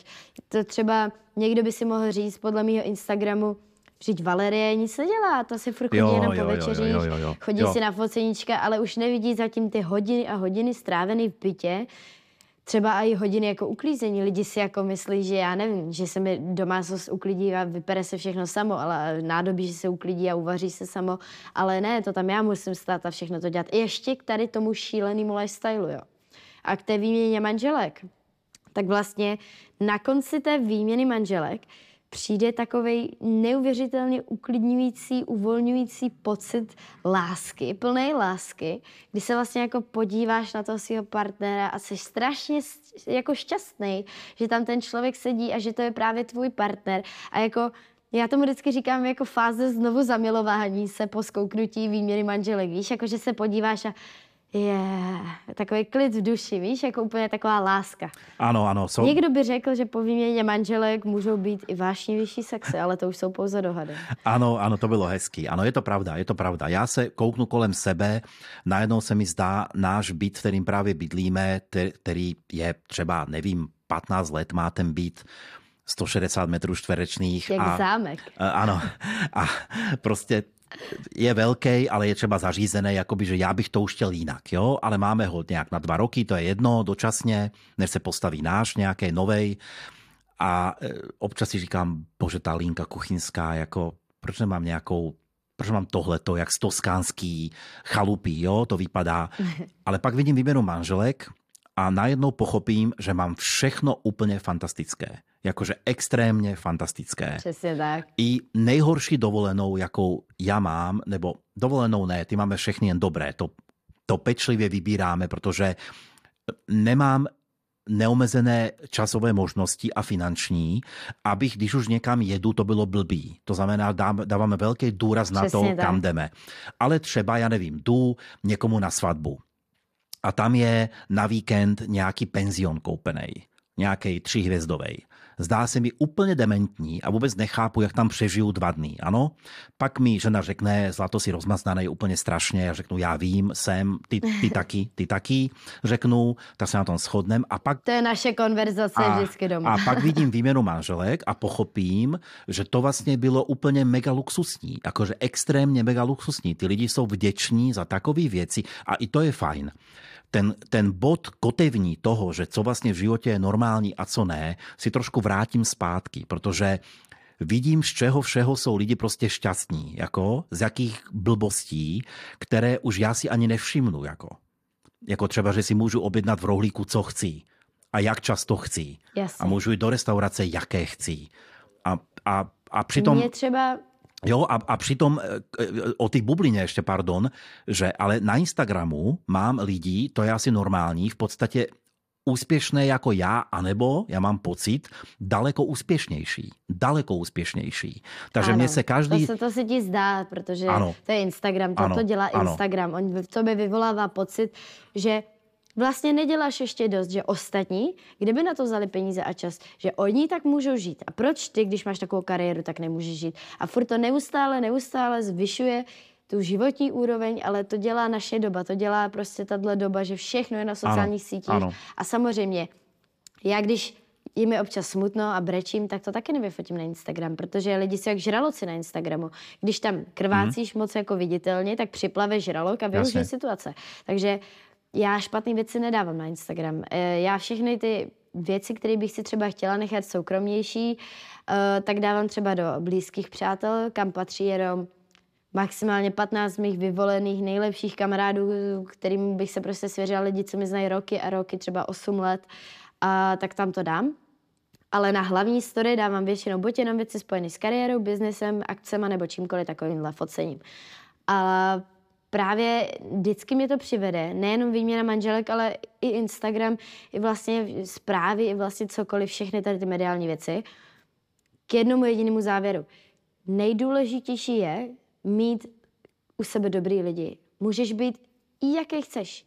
Takovej makovej pornoherec, bez nohy, bez voka, růžový vlasy, úplně jedno, jaký vypadáš, co děláš, ale když máš kolem sebe lidi, kteří tě berou takovýho, jaký seš, podporují tě a milují tě bezpodmínečně na to, co uděláš, na to, co řekneš, na to, jak zrovna vypadáš po ránu nebo tak, to je kouzlo, to je to nejdůležitější. Vlastní rodina, budovat si nějakou rodinu, mít třeba děti, mít dobrýho manžela, mít dobrý vztah s mámou, co je víc prostě. Potom je pro mě nejcennější nejít do restaurace tady někde za pět tisíc za jednu večery, Jasně, to si užiješ, to je zážitková gastronomie, je to speciální moment, dopřáváme si ty momenty sice trochu častěji než ostatní, ale furt je to speciálně nějaká událost jako na zážitky. Ale za mě nejvíc, co se ti zapíše jako do paměti a do hlavy, co vždycky vytáhneš z hlavy, když jsi smutný nebo když usínáš, je úsměv toho druhého člověka, když se líbáte, na chvilku od sebe dáte tu hlavu pryč a usmějete se na sebe.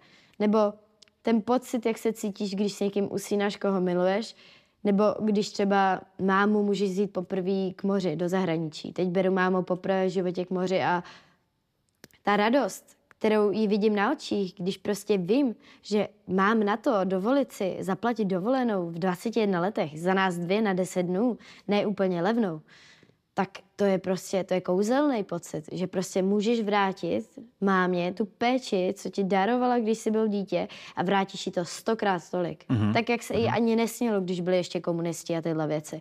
To je za mě to nejdůležitější, takže to není ani tak o penězích, spíš jak tu energii investuješ, do koho. Priority. Uh, souhlasím, ono se říká, že vlastně nejdůležitější je, krom toho, co si řekla, jestli člověk prostě se ráno vzbudí a je šťastný a to není úplně přesně ovlivněno, jestli si v drahém bytě nebo levnějším a tak dále. I když zároveň mám rád, nebo mindsetu. mám rád takovou poučku, ale která říká, a taky je pravdivá, že lepší je být uh, nemocný a bohatý jako nemocný a chudý. Protože věci jsou jednodušší když si bohatá, ano, já nevím, co je bohatý. Já mám opravdu pocit, že všichni jsou bohatší než já, protože mám Instagram, kde sleduju úspěšné lidi samozřejmě a je to prostě úplně crazy a někdy mě to úplně vytáčí, protože mně říkají, mně říkají lidi, že Martine, ty si pořád na dovolený. Ale já mám pocit, to je o tom, co je jako, jako o ty teórii vlastně relativity, ano, že hodně lidí má pocit, že já jsem pořád na dovolený. Já mám pocit, že já jsem prostě sociál, který má dovolenou jenom třikrát ročně, protože mám pocit, že všichni ostatní na mým Instagramu jsou na dovolený vlastně pořád. A to je drahé lyže, pak drahá exotika, pak druhá exotika a pak třeba Čechy, ale prostě minimálně Čapí hnízdo, anebo Špindl, Savoj a pak zase exotika a to. A já si úplně říkám, jako co dělám špatně? Já můžu prostě jít jenom třikrát ročně na dovolenou. No jenže pak koukám, vrátíme se k tomu, výměnu manželek, anebo jsem konfrontován s osudem někoho, kdo může jít maximálně na Moravu na dovolenou, na nějaký ano. hotel s bazénem nějakým a řekám si, ty seš vole tak rozmaznaný, ale tak, že se může stát, že dostaneš tak pofrňáku od života, že se budeš teda divit. Pak se zase uklidním, že já už jsem dostal pofrňáku snad dost, jakoby, kdo ví, tak ví, že už možná stačilo a možná toto mám za to, že jsem si něco užil zdravotně, nepříjemně. Jednou tomu dělám podcast klidně, ale ne teď. A že to mám jakoby za to. No dobře, zakecal jsem se. Dobře, dobře. Hele, ty už... No, já si myslím, že bychom si měli vážit maličkostí a třeba co na sebe můžu prozradit je, hrozně moc lidí si myslí, že někdo jako já bude furt na dovolené.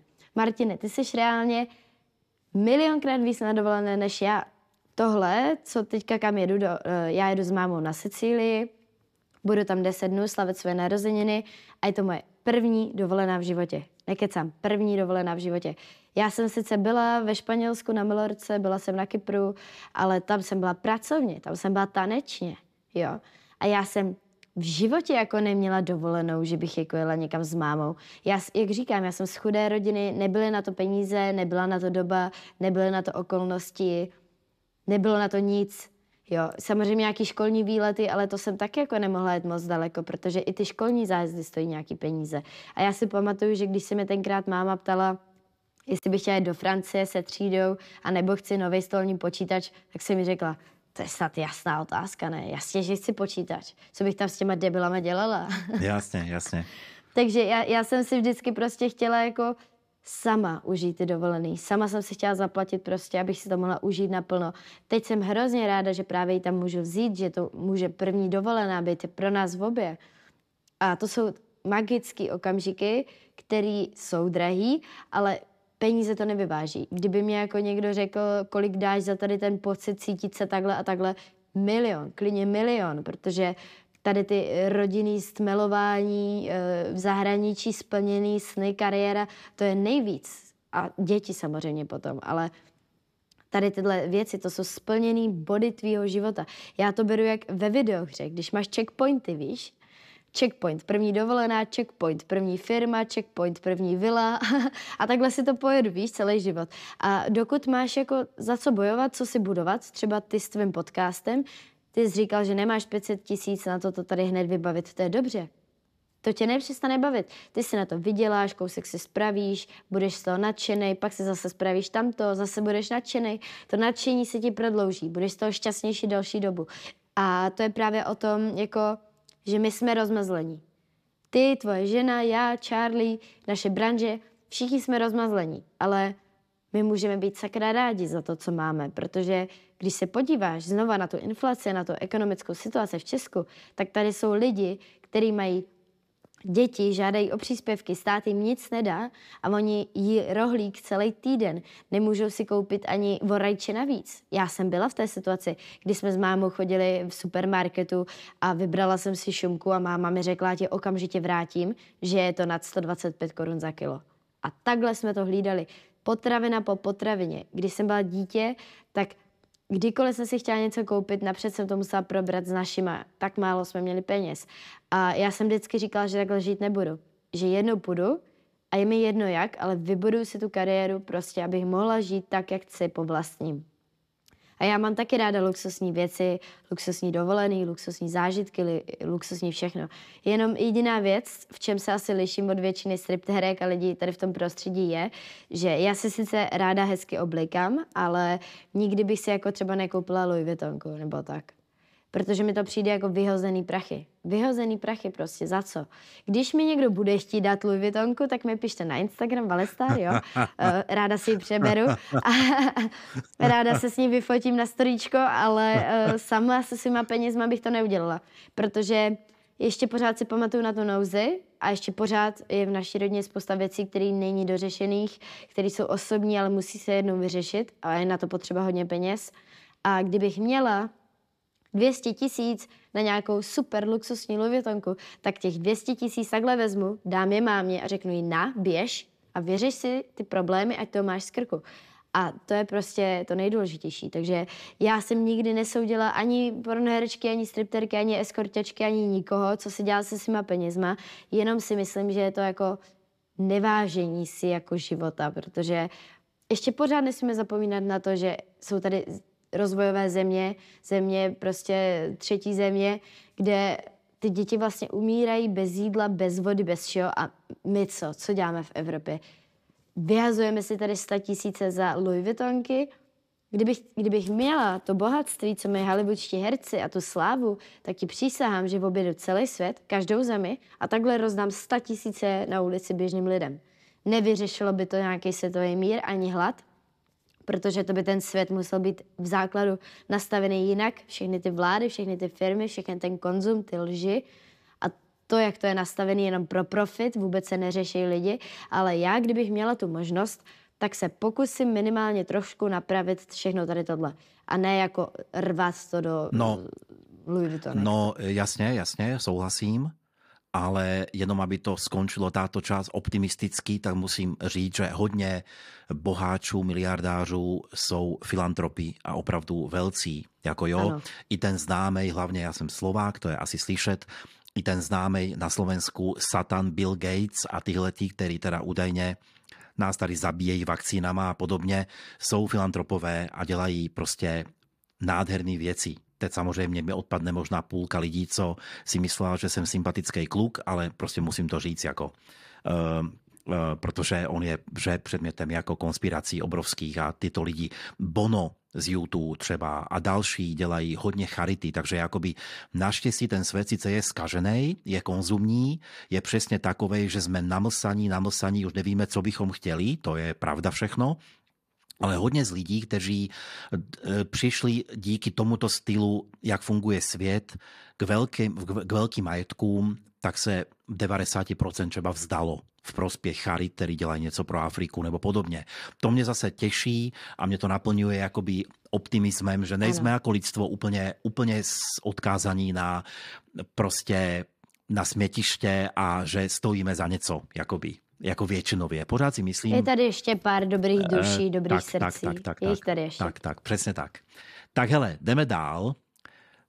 To jsme odbočili trošku od jaké filmy, seriály a pak uh, televize a bizáry typu Výměna manželek. Jsem rád, že Výměna manželek je v podstatě takovýto prospěšný pořad, nejenom pro lidi, co to koukají, že chudáci vlastně nemají co jiného v těch životech, protože večtiži dojdou z fabriky a pustí si prostě novou, anebo primu, nebo jaké jsou ty televize, Jasně. co já vím, díky bohu to nemusím pouštět vůbec a už tak. léta letoucí to nemám a mi to nechybí. My jenom z archivu to pouštíme, víš, já, my se na to jo, ani jo, jo, jo, jo, jo. Já vím, já mám eh, seto box kvůli nějakému hokeji nebo něčemu, jsem si ho pořídil od Vodafonu a tam jsem zjistil, že vlastně jsou i tyhle ty věci.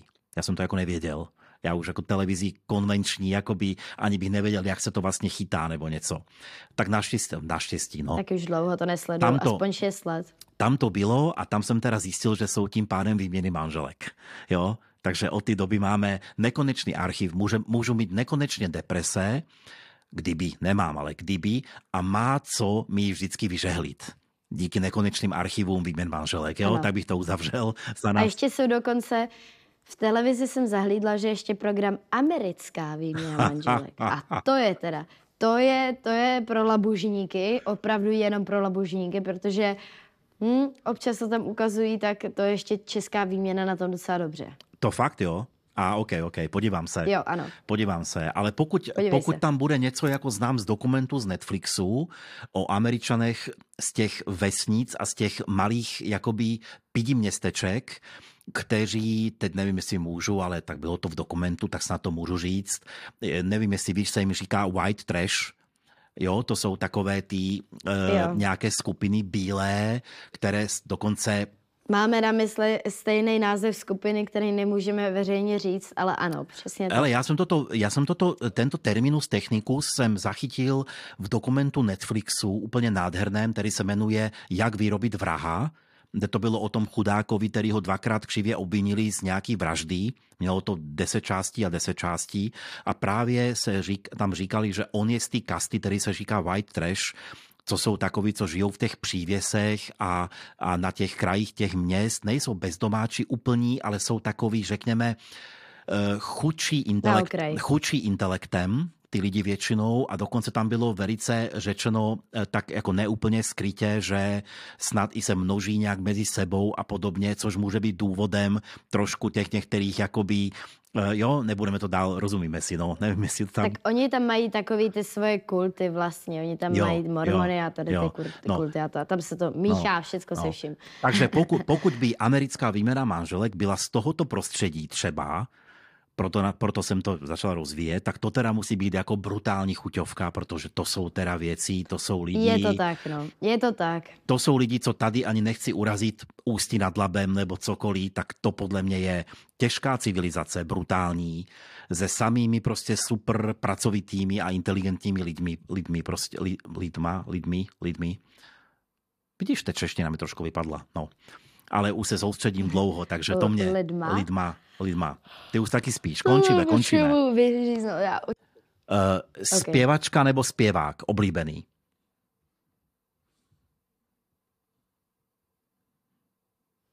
Lana Del Rey. A dobře, dobře, dobře. Souhlasím, souhlasím. Souhlasím. Dobře. Uh, další věc je uh, tvoje dobré vlastnosti. Otázka z Instagramu. Řekneme, a jsou tři tři nejlepší vlastnosti, které sama na sobě jakoby Jenom teníš. tři? No, tak promiň, já se omlouvám. Pro krátkost času známe se. Pro krátkost času dejme ne. tři, jo? Inteligence, schopnost cítit se do druhých lidí, empatičnost mm-hmm. a komunikativnost. Dobře, dobře. Myslím, že tento podcast to celkem potvrzuje, že nekecáš. Pak tu máme toto už jsou divácké otázky, no divácké, no z Instače, jo, divácké otázky, to je jak z televize. Jasně.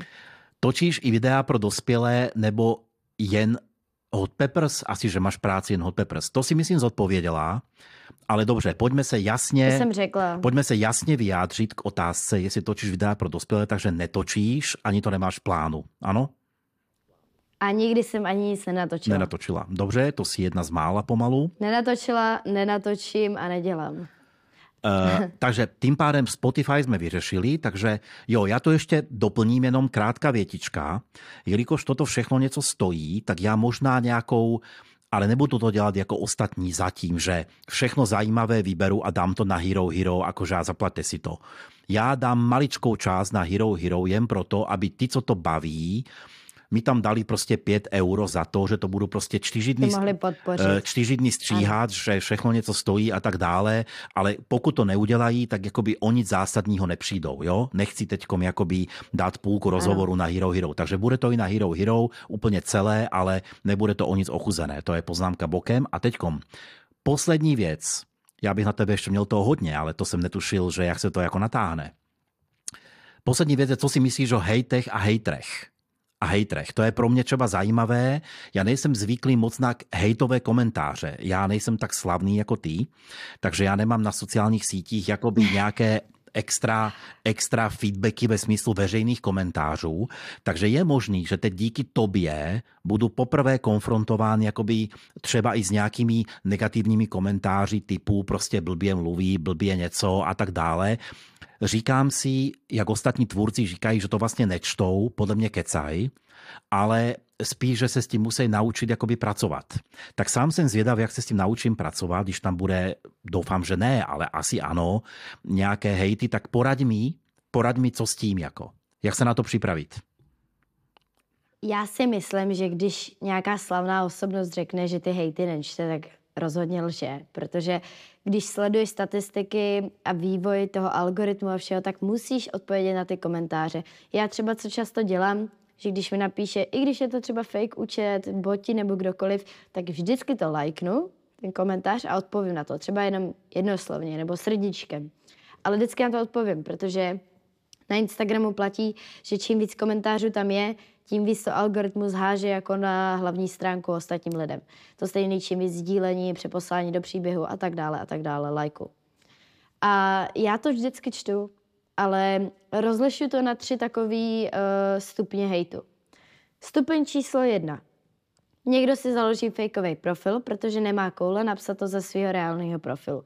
Napíše něco ve stylu blbá kurva. Něco, co tam vůbec prostě nepatří, čím se jako nějak nezapříčinil, abys ten komentář dostal, ale přesto tam je. Tak v ten moment buď napíšu něco ve stylu, kdybys to napsal, aspoň ze svého účtu, nebo kdyby se spodíval sám na sebe, nebo zamět si před vlastním Prahem, nebo to rovnou smažu. Ale já si myslím, že je zásadní rozdíl mezi tím všechny blokovat, i když mají třeba konstruktivní hejty. To je ta druhá kategorie. Konstruktivní hejty. Něco ve stylu. Video by bylo hezké, ale vadilo mi tam to a to. Myslím si, že by to pro příště mohlo být lepší. Jasně. Můj názor. Jasně. A já potom napíšu, děkuji ti za tvůj názor. Vážím si toho času, kdy se nad tím zamyslel, aby jsme pomohlo v mojí tvorbě jít dál. Takže to tam nechávám. Konstruktivní kritika je moc důležitá pro všechny, kteří to chcou dělat, pro lidi, kteří to chcou dělat správně, aby to lidi zajímalo, musí si být schopni vyslechnout názor publika. Publiku nemusí mít jenom dobrý názor, dobrý komentáře. Publikum může mít i špatný komentáře. Za prvé, špatná reklama je taky reklama, samozřejmě v nějakých mezích, jo, ale ten třetí, ten třetí způsob hejtu, který třeba hodně mažu, tak to může být něco osobního někdo z rodiny, kdo ti chce ublížit, někdo z bývalých, kdo na tebe říká nějaký fakt citlivý soukromý informace přímo v komentáři, který s tebou vůbec jako už nemají co dělat a vůbec by to tam ani ze slušnosti vychování neměli psát a napíšou tam něco soukromého. To okamžitě blokuju, protože to si nezaslouží ani jako moji energii, takový komentář. Jako, to je prostě něco soukromého, co by se na veřejnost tahat nemělo. A pokud to někdo nerespektuje, tak nemá co dělat v mém životě. A žádná druhá šance u mě neexistuje v tomhle. Takže já si ty lidi hned bloknu. Ale za mě teda určitě mě hejty posouvaly vždycky dál. Je fakt, že třeba když si přešeš někdy nějaký hejt, zrovna u něčeho, u čeho jsi myslel, že je to dokonalý, že je to dobrý, ať je to fotka nebo outfit nebo cokoliv, tak si řekneš sakra, ale nemuseli by to hejtovat. Nemuseli by to hejtovat, to mi zkazilo den, ale zase potom ti to hlodá v hlavě celou noc a takhle a říkáš si, ale ten člověk měl jako pravdu v tom svém hejtu částečně. Mm-hmm. Částečně bych si z toho měl něco vzít, protože když si udělal ten čas, aby ten komentář napsal, tak to znamenalo, že ho to nějak zaujalo. Takže ty ztratíš diváka jenom kvůli tomu, že nedokážeš překousnout svoje ego a to, že to nebylo dobrý. Okay. Ale třeba ten, uh, třeba ten divák má pravdu, Protože když už si někdo udělá třeba čas na ty konstruktivní hejty nebo i na jakýkoliv jiný psaní komentářů a není to zrovna někdo z té minulosti, co vytahuje něco osobního, tak si myslím, že je to jako dobrý, že ti to jako pomáhá, jako uvědomit si, kde jako reálně seš a jak to vidí lidi kolem tebe, nejenom ty v té své bublině, jak to vidíš. Takže si myslím, že Martine, pokud tě někdo bude hejtovat, tak se nad tím reálně musí zamyslet, jestli ten člověk má pravdu, a nebo jestli je to napsané jenom tak z plezíru, že by už by nevěděli jako co. OK, OK, dobře. Dále je potom ještě, ještě k tomu řeknu poslední věc. To je, to je takový specifický bod hejtování a to je, když tě hejtují slavný jiný slavný lidi. A ty to většinou dělají buď kvůli vytvoření umělého dramatu, aby to šlo do bulváru, nebo to byl bizar, nebo se na tom nějak proslavili, nebo se pod tím strhla hádka v komentářích. A to už jsou uměle vyvolený hejty a to nepočítám jako. Dobře, teď jsem to chtěl ukončit, ale vlastně ještě jsem nepoložil jednu otázku, která by mě mrzelo, kdyby tam nebyla. Takže záleží na tobě, jak to, jak to rozvineš, jo? Může to být 10 sekund, může to být jako tvých 5 minut, jo? E, takže otázka je, jak si se ptal na to how much. Ty máš fantastické delší vstupy, jen já pak někdy zapomenu na všechno reagovat. Takže teďko mi naběhla jedna zásadní věc. Na story o how much uh, bych měl otázku how much. Jako jestli existuje částka, za kterou by si byla ochotná se nad tím zamyslet. Protože já čekám odpověď jako, že neexistuje. Ale myslím si, že byl dokonce film takový krásný o tom, ne? co ten ty manželce nabídnul a tak. Myslím si, že to ne, není úplně pravda. Kdyby ti mohlo jako jedna noc vyřešit jakoby bydlení s tvým přítelem navždycky a zabezpečit mámu a nevím co všechno, dořešit si všechny problémy, zaplatit si dopředu dovolené, nevěřím člověku, který mi jen tak z fleku řekne, jako že neexistuje. Že prostě není to otázka částky. Jako 100 milionů není částka. Já si myslím... Chápeš? Uh, já si myslím, že uh, takhle, na tuhle otázku je samozřejmě těžké odpovědět, protože zase tohle vytvoří ty hejty, který budou psát, seš kurva, tohle bych nikdy neudělal a tak dále a tak dále. Ale já na to mám jiný názor, protože ten život je prostě šedý, jak jsem už říkala. Nikdy to není bílý, nikdy to není černý, vždycky je to šedý. Takže tady jenom záleží, v jaký jsi momentálně situaci. Příklad. Kdybych byla na ulici a potřebovala jsem se dostat z ulice a někdo mi nabídl částku za sex, kterou by mi dal, udělala bych to. Protože tím vyřešíš reálně všechno nejsi bezdomová, máš co jíst, máma, všechno. Jo, OK, udělala bych to. Nestydím se za to, je mi to jedno. Nelitovala bych toho a nic, protože to jsou věci, které si musíš uvědomit, jako buď teď zabojuju a udělám to, anebo tady chcípnu na té ulici. A nikdo se o mě už nikdy v životě nedozví. A teď se musíš rozhodnout. Je pro tebe důležitější budoucnost anebo pověst a názor druhých, který tvoří ta společnost, která je formovaná falešnýma názorama z médií a politiků, protože tady ty práce nejenom strip club, nejenom porno, ale vlastně i ty ženy na ulici. To je všechno tak tabuizovaný z jednoho jediného důvodu, protože kdyby to dělal každý, tak stát nemá svoje otroky, kterým budou makat ve fabrikách. Takže to musí trošku stabilizovat. To znamená, ty lidi třeba ani nedělají jako nic špatného. Je to nemorální? Možná jo, ale neřekla bych, že to jako určuje, jestli jsi dobrý nebo špatný člověk. Znám vyloženě kurvy, který mají dobrý srdce a znám lidi, kteří jsou na pozic vychovatelek ve školce, kteří jsou zlí, uh-huh. prostě jedovatý uh-huh. a neuvěřitelně. Uh-huh. Rozdíl prostě. Takže to je, za mě je to jenom od člověku. Momentálně, kdyby za mnou někdo přišel a jak se říkal, řekl mi, tak tady máš určitou částku, když se se mnou vyspíš, budete mít koupený barák, pro mámu koupím barák, dovolený, kolik chceš, kam chceš, kdy chceš, jak chceš, cokoliv. Tak bych řekla ne. Protože momentálně to mám naprosto ve svých rukách, nepotřebuju nic takového dělat a vím, že je to jenom otázka času, kdy já budu bohatá, tak jak si představuju. To stejný Charlie, jo. My jsme prostě na dobré cestě a nepotřebujeme tady tohle, jo. Někdo by mohl říct, ale vždyť Charlie dělá sex za peníze, ale to je něco jiného. Porno je taková specifická kategorie. To není, jak když prostě ti někdo dá jako nabídku na escort. A teďka prostě, kdyby někdo přišel, tak i mi jedno, kolik by nabídl. I kdyby řekl 150 milionů, tak mu řeknu ne. Protože už to mám tak naběhnutý, že je to jenom pár let do toho, než se sama naprosto osamostatním. Ještě trochu dospěju, že o 21 je málo založím vlastní společnost a bude to šlapat tak, jak to má šlapat. To je hezký dvojsmysl tady v té debatě, ale chápeme se, jak jsem to myslela. Okay. Takže teď ne, určitě okay. teď bych řekla ne, ale v, třeba ve špatné příležitosti, nebo kdyby třeba zašla v Česku válka a byli jsme někde prostě v zákopech a někdo nám dal možnost vodit z republiky, když s někým se vyspím, udělám to. Protože přece jenom to je furt jenom příležitost. Je to... Máš sex s tak špatnýma lidma za nula korun. Když se podívám na svoje ex, tak si říkám, pane bože, jak jsem to mohla udělat. Když ti někdo nabídne vyřešení situace eh, několika milionama, nebo v případě války, nebo v případě ulice, proč to neudělat?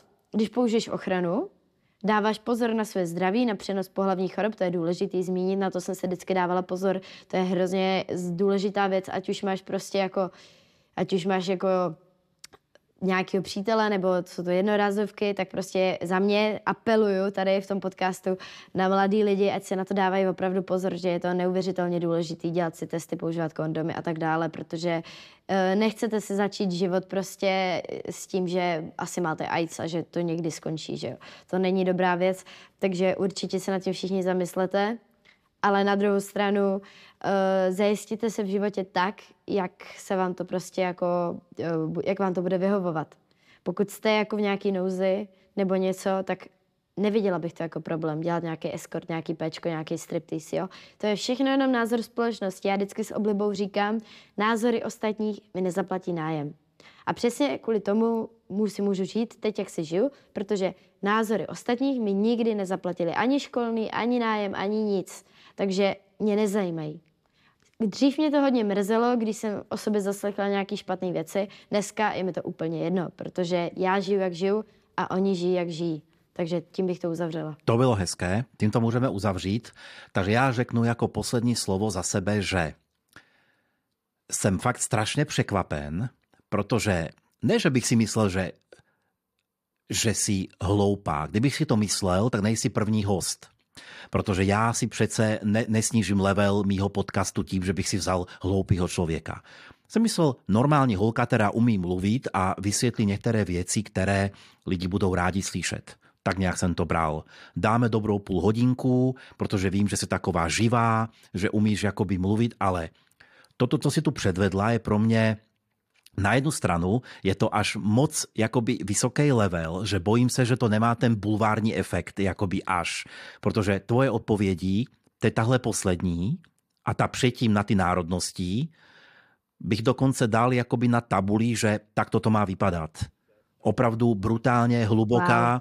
a inteligentní odpověď na fakt těžkou otázku, kterou 9 deseti lidí kolem mě, který mají školy mají o sebe super vysoké myšlení, o holkách z Pepper si myslejí Bůh ví co, tak takovou odpověď dokupy nedají, ani kdyby si ji připravovali celý den. Fakt ti to garantuju, nedají. Já znám lidi hodně vysoké, já jsem byl ředitel ve firmách, jak jsem se potkával s opravdu top manažery na Slovensku, v Čechách, bankéři, nevím co všechno, audit, podobně. Jsem fakt překvapen, proto jakoby vím, co jsou vzdělaní lidí, co, nejsou vzděla, co jsou nevzdělaní lidi a tak dále, to si jak vyjadřuje. Umím se přizpůsobit různě, umím sedět s modelkami, umím sedět na boardu nějakých ředitelů, umím různé věci. To se o mě taky moc neví třeba, jako jo, to až teďkom trošku s podcastem začínám publikovat toto. Ale ty si mě překvapila, protože to jako si můžeš sednout úplně za jakýkoliv stůl chceš. Jakýkoliv. Je jedno, to tam bude, jaký profesor, cokoliv jsem fakt překvapený jako klobouk, který nenosím Děkuji. dolů. Tak, dobře. A takto. A musím říct, že je mi jedno, že možná bulvární jakoby podtón toho podcastu je trošku menší, protože ten filozofický a intelektuální je o tolik vyšší, že mi to bohatě vynahradí a je to velice dobrý start. Teď už to jen sestříhat a budu ráda, že to budu moc publikovat. Takže díky, loučím se. Já si říkám, že ještě k tomu řeknu poslední věc, že já si myslím, samozřejmě uh, bulvárnost a bizárnost a nějaké ty prozrazování těch věcí, uh, to přivádí daleko lepší reklamu a pozornost takovou, na jakou my dva jsme zvyklí. Ale na druhou stranu jsem si říkala v posledním roce, stejně jak jsem říkala, že se vracím k té přírodě, k těm koním, že mi to dělá dobře na duši, tak já si myslím, že do téhleté doby plné TikToku. Teď mě, teď mě všichni normálně zhejtí, že jsem, že jsem boomer, že jsem stará v duši, že jsem takhle řekla. Ale myslím si, že v době, kdy je všechno dělané jenom na clickbaity, na počet zhlédnutí, na lajky, na bizárnost a na to, kolik lidí tam napíše hate, aby se to proslavilo v algoritmech, tak si myslím, že přesně tohle je to, co budou jednou děti našich dětí vyhledávat. Že Víš, jak se říká, že jedna generace, když jsou horníci, tak ta druhá chcou být umělci a když ta jsou potom umělci, tak jejich děti zase chcou dělat něco úplně ano, jiného. Ano. Tak přesně takhle se to otočí, protože ty děti se budou vyloženě za nás stydět třeba, že prostě jsme takhle žili a nebudou chtít takhle žít a budou chtít přesný opak, co ty rodiče. Proto se říká, že když máš děti, je jedno, co uděláš, protože to si jde vlastním životem prostě, všechny tady ty věci. A já si myslím, že je opravdu na čase, aby někdo konečně z naší branže vypíchl ty inteligentní věci a ten pohled inteligentně líp, než jak si jako o nás přemýšlí lidi. Aby, aby jsem trochu jako napravila to mínění, že ne každá striptérka musí být jako blbá kurva, když to takhle řeknu. Ale můžeš mít i striptérku, která má ráda literaturu, má ráda šachy, to jsem neříkala, ráda hraju šachy. A můžeš mít prostě víc zálib a nemusíš být jako idiot jenom kvůli práci, co děláš, jenom kvůli tělu, že odhaluješ. To je prostě blbost. Takže tím bych to ráda uzavřela. Děkuji všem, že se na tohle dívali a Doufám, je že mi, se vám to líbí. Je mi to jasný, akorát podle mě ty škarohlídové, který se na, na, na vás takto koukají a dneska si tohle dokoukaj do konce, si stejně řeknou, lebo když nechceš, tak nepochopíš, se říká, jo, si stejně řeknou, ano, že to ano. musela mít napsané nebo něco, protože to není možné, aby tohle to dávala jakoby z hlavy, jo. Já mám teď asociací, promiň poslední věta, na slovenská prezidentka, moje oblíbená, mluví takto z hlavy, a tí, co ji nesnáší, což je půlka slovenská z nějakého důvodu, tak oni říkají, že má všechno napsané, naučené, nadiktované a podobně. A je nepřesvědčí ani to, že ji vidí na pódiu, na nějakým třeba na nějakým festivalu hudebním, kam přijde mezi mladé lidi a mluví tam z hlavy, z patra, úplně suverénně fantasticky. Prostě koho, kdo nechce, toho nepřesvědčíš. Takže přeju ti, ať si, ať si přesvědčila co nejvíc škarohlídů dneska, mě si teda úplně nadchla, já jsem jako úplně v extázi. Tak k tomu ještě řeknu úplně poslední věc zkázanou pro moji paní učitelku ekonomiky, protože eh, kdo neví, tak já si dodělávám teďka vlastně maturitu, to je složitý příběh, jak jsem vlastně kvůli rodině a tak dále odešla ze školy měsíc před maturitou a teď to dodělávám.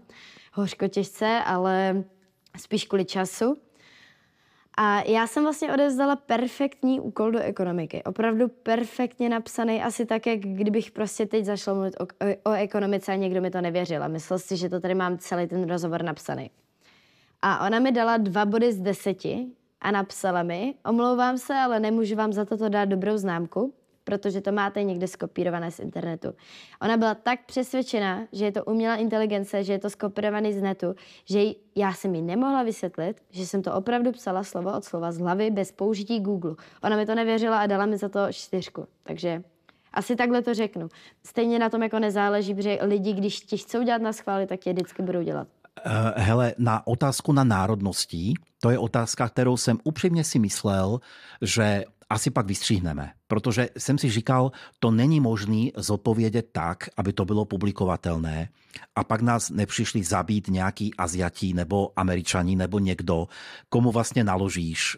Protože neuměl jsem si dokonce ani já, co jsem jako údajně mistr diplomacie, co mě říká, prostě velmistr diplomacie, představit, jak na toto odpovědět tak, aby to bylo dobré a aby to zároveň nikoho jako neurazilo tak, že pak na tebe spácha atentát nebo na mě.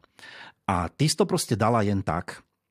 Ta otázka nebyla domluvená vůbec nebo ne, ne, ne, ne, ne, vůbec nebyla. Sice byla z internetu, ale my jsme se nějak nedomlouvali, co dáme, jak dáme, nedáme, to sama víš. Já jsem nevěděla, co mi Martin dá za otázky tak, dneska. Já jsem to dělala všechno z patra. Tak a byla to odpověď, kterou by podle mě ani politik, který na to trénovaný, nedal jen tak. Já je sleduju, politiky, a ani možná s týmem poradců, opravdu. Proto jsem tak nadšený, protože já to byla otázka z, z, z, z oblastí, které se probírají podobné nebo takto těžké v eh, politických diskusích, které já rád sleduju. Bohužel jsem takový sadomasochista, jak slovenské, tak české. A vidím tam, jak ty lidi neumí reagovat na úrovni. Jo? A to jsem překvapen, že ty z Hot Peppers by si mohla opravdu dělat poradkyní, jak odpovídat na těžká témata. To jsem opravdu velice překvapen pozitivně. Takže mám dobrý pocit a těším se, až to se stříhám. To bude pecka. Dobře, loučíme se. Čau a vypínáme to. Ty, se ještě, ty ještě nevypínej, až se to uploadne, jo? Prosím tě. Čau. Jasně. Čau. Čau, čau. Ah, no jasně, já si jsem slouchátka, bolí mě hlava. Jdem, hele, mám hlad hrozný. Jdem na nějaký jídlo. Máme tady pod barákem něco?